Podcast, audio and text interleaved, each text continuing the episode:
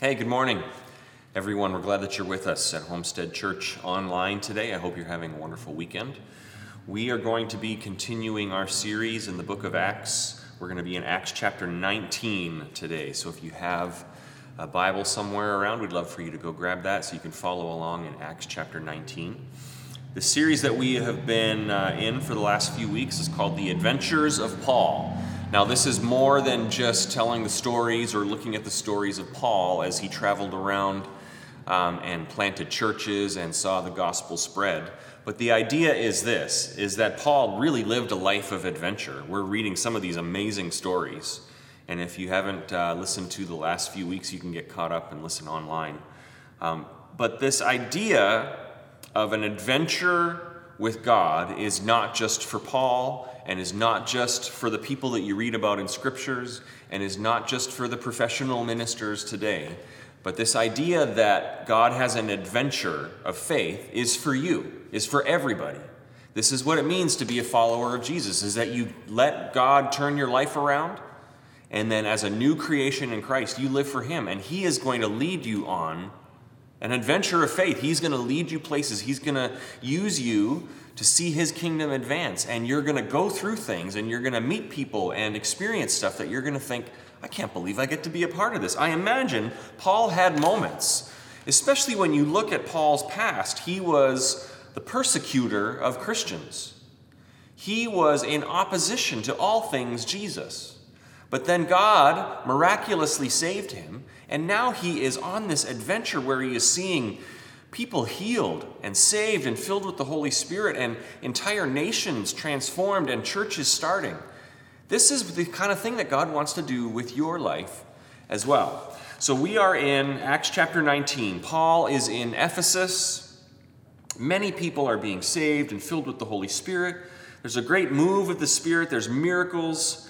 Um, and this is what is happening in Acts chapter 19 as we pick up the story. But there's a great side story here that I want to begin with.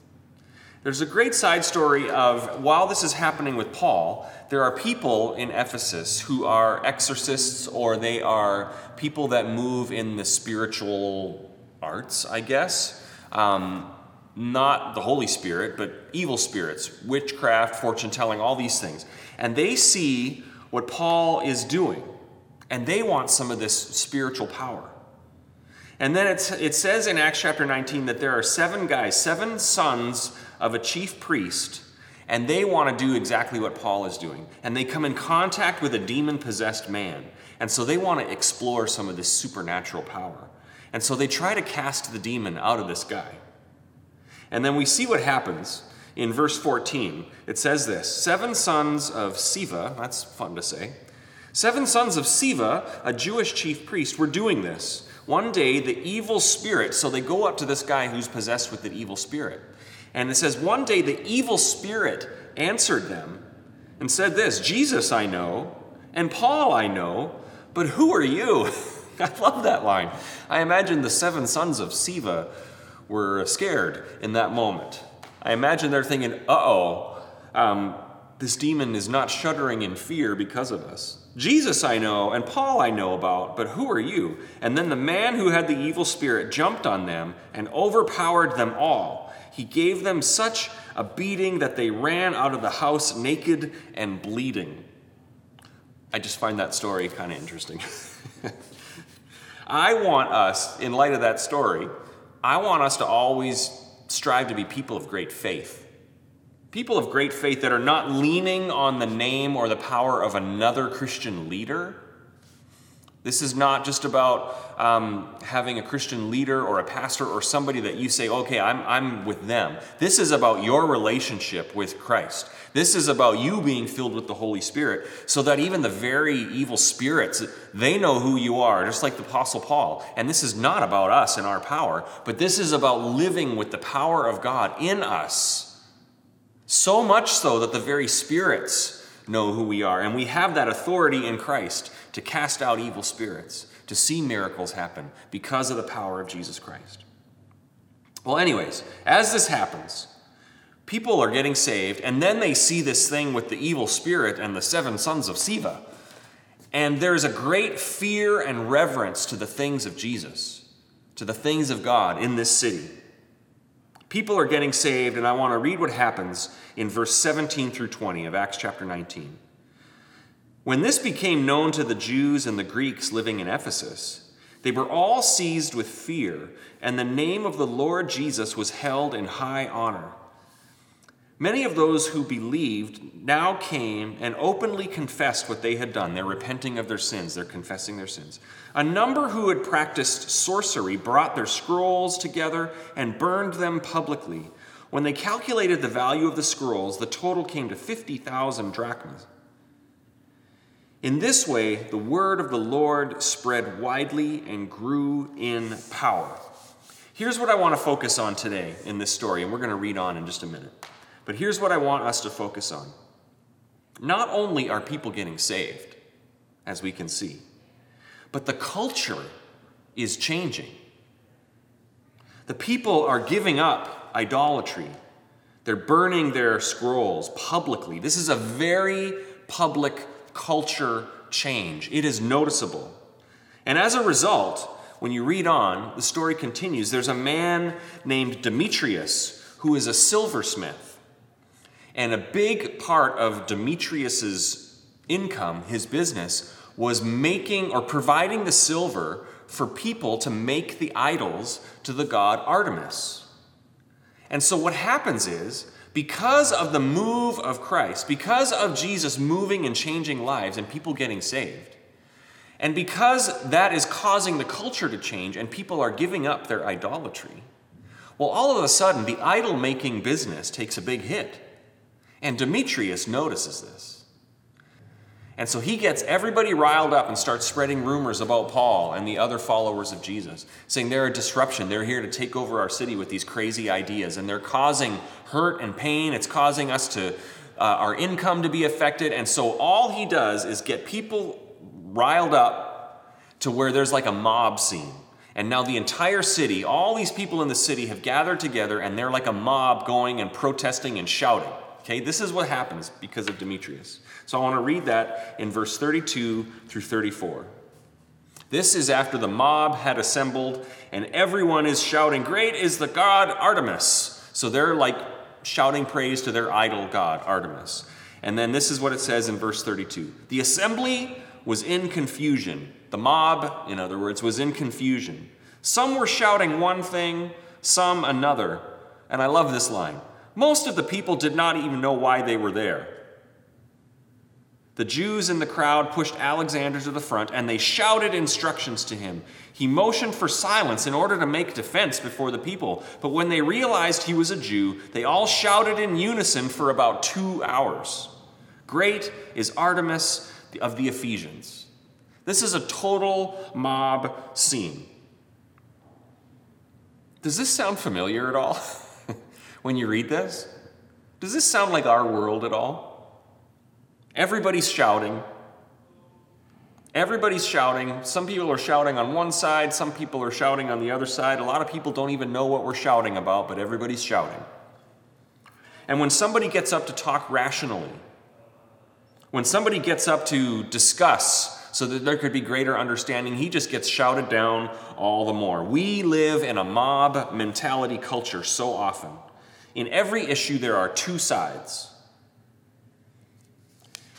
And people on the other side of our argument, we don't like them. And if there's an idea that is presented that doesn't go with our side of the argument, we don't even have time to listen to it and we will shout it down. We're not interested in discussion or understanding, we're just trying to be louder than the other side. And then we put it on cable news and people watch.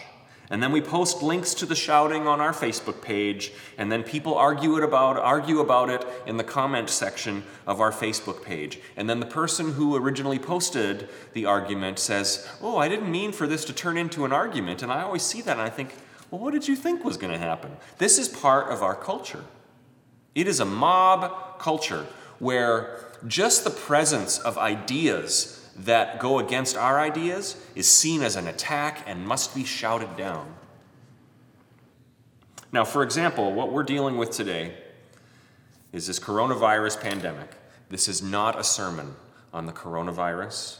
There has been enough of those. I, for one, am tired of talking about it. I'm ready to move forward, as I'm sure everybody is. We're going to talk a little bit about that. But in our world, that is the thing everybody's talking about. And now it has predictably gotten to the point where everyone is shouting about it or picking sides. Now, this is a complicated issue. There is more to it than it's not a simple two sided argument. It's complicated. There is issues of public safety. There is issues of the economy and businesses. There is the issue of freedom and government overreach.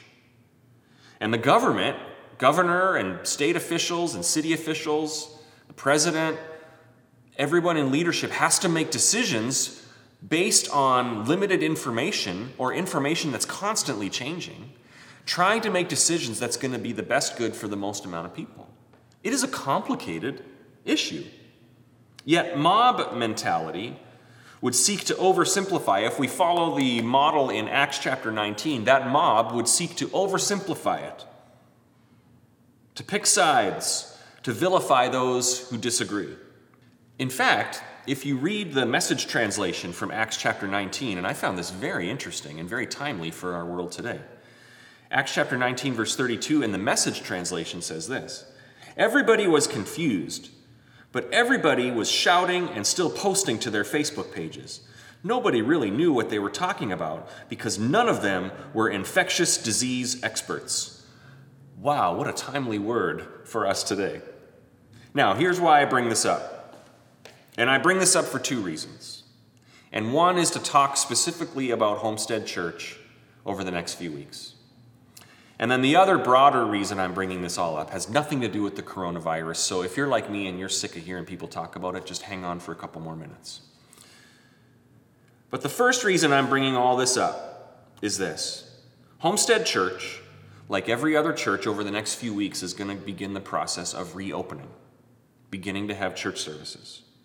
And we'll be getting guidelines from the governor and state officials, as well as our denomination, our district officials from the Assemblies of God. And we, as leaders at Homestead Church, are going to make decisions on how and when we will reopen and what that's going to look like. And here's what I know for sure. Here's what I know for sure will happen is that some people are going to think we're going way overboard and that it's all just made up and people are panicking for no reason. And they're going to be mad at us for putting safeguards in place. And then I know that there's going to be other people who are mad at us because we're not putting enough safeguards in place, that we're not taking it seriously enough. In our world today, we have people who are protesting Menards because they are making people wear masks. And we also have people protesting Home Depot for not making people wear masks. This issue is difficult, and I recognize that, and we need to recognize that. It's not black and white, there are lots of different layers to this. We recognize people are getting sick, People are dying because of this disease. People are losing businesses. Families are losing their family business. There are all sorts of economic impacts. Safety and well being takes on many different forms. Doing what is safe and looking out for the well being of a population takes on many different forms.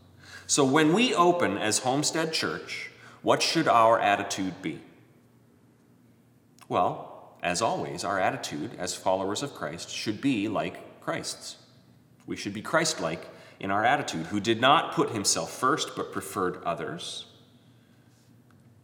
And preferring others means not be a stumbling block. Don't make it all about you and what you think you deserve or what you want. This is Christ's approach. This is what he teaches us to do. So, just to give you an idea, and we haven't made any decisions yet, we don't know what this is going to look like specifically at Homestead Church. But church could involve pre registering for a service so we know how many people are coming, so that we can limit the number of people we let in the door. It could mean spreading out church services with time in between so that we can clean the building in between. It could involve no kids' church, that families sit together with some space between you and the other families. It's very Minnesotan. Minnesotans love a few seats in between you and the next person at church, so that shouldn't be a problem. It might involve wearing masks. It might involve signing a waiver. I'm just telling you this. We don't know exactly what it's going to look like. I'm just telling you so you can start thinking of it. It's not going to be all of a sudden the trumpets will sound and we'll open the doors and church is going to go back to normal right from day one. We believe we're going to get there, but it might not look like that from day one. Now, I know it does no good to live in fear, and it also does no good to be obnoxious and try to prove everybody wrong by ignoring safeguards. Our attitude should be like Christ, who gave up himself, preferred others, laid down his life for others. Our attitude should be as those who have a higher allegiance other than our country or a political party or a social agenda. We have a higher allegiance even to than what we have to ourselves. We have a higher allegiance than our preferences and how we think things should be handled. We are citizens of the kingdom of heaven above all else. So, I am asking for your help as we begin to reopen. And I am so excited for the opportunity to reopen, and I hope it comes soon. I have missed seeing you all in person. And if there's one thing that I have learned in the church world through this season, is that we can do a lot of stuff online and we can do a lot of programs and put out great material, but at the heart of it, church is a community of people. We gather together, we fellowship together, we support each other together, face to face. We sing songs of worship together as a community, and I have missed that. And that has reinforced in my heart and in Christie's heart and in the leadership of this church's heart that it is about being a community of people. It's about being together. So I'm excited when we can do that, but I need your help as we begin to reopen to have the attitude like Christ grace and understanding, having perspective, recognizing that there are people who have lost businesses because of this. There are people who are at greater risk of becoming sick because of this. People who know people who have died or have family members or loved ones who have died because of this virus. We need to have perspective. We need to have an attitude like Christ. And more important, more important than personal freedom, our rights, and our preferences is that Jesus would always be honored in how we live. Amen? Now, I get some of you might be upset that I just said all that, and you might disagree. And I would be happy to hear from you and discuss it with you. If you want to send me an email, you can email at this email address, Jeff jeffmerricks at homestead.net, and I would be happy to reply in a timely manner. Now, that's it for the coronavirus, all right? Thanks for bearing with me. The other reason I want to bring this whole story up is because of this the culture at large. This is the bigger picture of this story. If you have ever wished that our culture would change or that our culture would become less sinful, more godly, more righteous, moral, this story is for you. This story is an amazing example of cultural change, right? There's story, the city of Ephesus was rampant with idolatry, and all of a sudden the gospel starts moving and people start getting changed and saved and healed and have their lives restored. And as a result, the, idol- the idolatry business gets shut down. That's a, this was not a small part of their culture. This was significant cultural change. I want you to translate this into today's culture for a moment. And I want you to think about the issue going on in our culture today that grips your heart the most. The one you pray about the most because you know it breaks the heart of God. The one issue in our culture that you wish could be changed. Now, this could be abortion, or gun violence, or racism, or sex trafficking, sexual assault, addiction, financial corruption, and greed.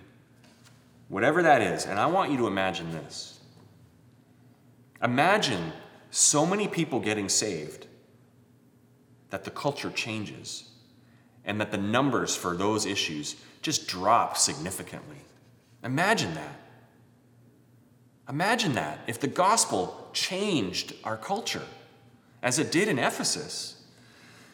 The Assemblies of God denomination that we are a part of really began in a revival in California on Azusa Street where there was this great outpouring of the Holy Spirit. And this revival began, and people gathered in churches for night after night after night for weeks at a time. People were getting saved. And one of the byproducts of that was that bars and nightclubs and strip clubs were all shutting down because there wasn't an appetite for it.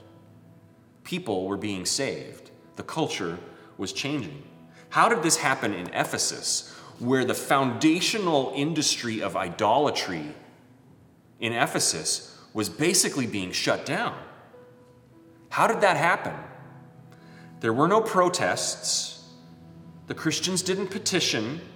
The Christians didn't demand their city officials remove all forms of ungodliness. The change did not come down legislated from the top. This was grassroots. The change in culture happened because the gospel changed lives. In our culture, there are so many things that Christians are against, and rightfully so. There are evils in our society that we want to see gone. But the hope, too often, is that our government will legislate righteousness, that our government will legislate morality, that our government will make sin illegal. And this is misguided. Christianity is never meant to be legislated. The gospel is not intended to infect a culture from the top down. And this has been attempted over the years and over the centuries since Jesus walked the earth. There have been times where Christianity was legislated, and the results have never been good. The first century church, which we're reading about here, it thrived amidst persecution. But then in the fourth century, the Roman Empire, Constantine, he became saved, he became a Christian, and Christianity was the state religion, and it was imposed on everybody and it became complacent, watered down, powerless. Now, I know that government in today's world can play a role, and we should always be standing up for what we believe is right. But the role of our government is not to make this nation a Christian nation. That's the role of the church to do. The role of the church is to fulfill the Great Commission to go into our world and preach the gospel and make disciples. This is not something that is going to be legislated from the top down. This is a grassroots movement that we are a part of. And you will always be disappointed every time you look for the government to do something that the gospel is supposed to do. You're always going to be disappointed. So, whatever your issue is, whatever your hot button issue is, the thing that you want to see changed, whatever the thing is that causes you to protest, to write letters and petitions, to to pray about it, to wish that it would change, to argue about it, whatever that is abortion, gun violence, pornography, sex trafficking, racism, addiction, corruption, and greed your hope is not in the government. You know what will stop all of these evil things? You know what will stop all of these evil things? When the appetite for them is gone. And that will happen when the move of God comes to our city and our nation, where people get saved and encounter the Holy Spirit, where they are gripped with the conviction of the Holy Spirit, and new life comes into their heart. And all of a sudden, all their ways of sin and idolatry are no longer appealing, and we see them getting rid of it, where entire industries, abortion, pornography, drugs, they shut down because there's no longer an appetite for it. This is how our culture will change. This is how our country will change. This is how the gospel will affect our world. We're going to see the gospel infect every part, the darkest parts of our society. And the result is going to be fewer mass shootings, fewer unwanted pregnancies, fewer rapes and sexual assaults. What we're going to see is more value placed on human life, all human life from the unborn to the pregnant teenager, to the single mother, to the poor people in the inner city, to the wealthy, corrupt, greedy people on Wall Street, where we see human life rise in value, where we see people set aside their own wishes and wants to benefit others, where we see people prefer others to prefer somebody else's life over theirs. This is how our culture will change when we are moving in the power of God. Not like those wimpy seven sons of Sceva who had no power over the evil spirit, but rather, like Paul, filled with the Holy Spirit, seeing God perform miracles, seeing his Holy Spirit fall and convict, being a part of people coming to Jesus And if we do this enough times, our culture is going to change. Our world is going to change. Amen? So let's be a part of that. Let's be a part of that movement. This is what God wants to do. This is the greatest adventure you're going to be a part of. Amen? Let's pray together. Holy Spirit, we come to you and we just ask for you to move in our hearts today. We ask that this word, this story from Acts 19, would grip us to see how your power can change a culture. This is not just a spectator thing in church, this is about seeing our society change. And it's not through violence or coercion, it's through the power of the Holy Spirit changing life after life after life after life and seeing the gospel spread. Help us to be a part of that. Thank you that we get to be a part of that. Help us to have an urgency about that, to do our part to fulfill the Great Commission. And I pray for wisdom and understanding and peace as we as a church begin to reopen over the next few weeks. Pray for your wisdom and understanding for our governor and our state leaders, for our president and our federal leaders, for the leadership of this church and the Assemblies of God denomination. I just pray that you would give wisdom and guidance and help all of us to have an attitude that is like Christ humble, peaceful, preferring others, honoring you in everything we do. In Jesus' name we pray. Amen. God bless you, Homestead. Have an awesome week.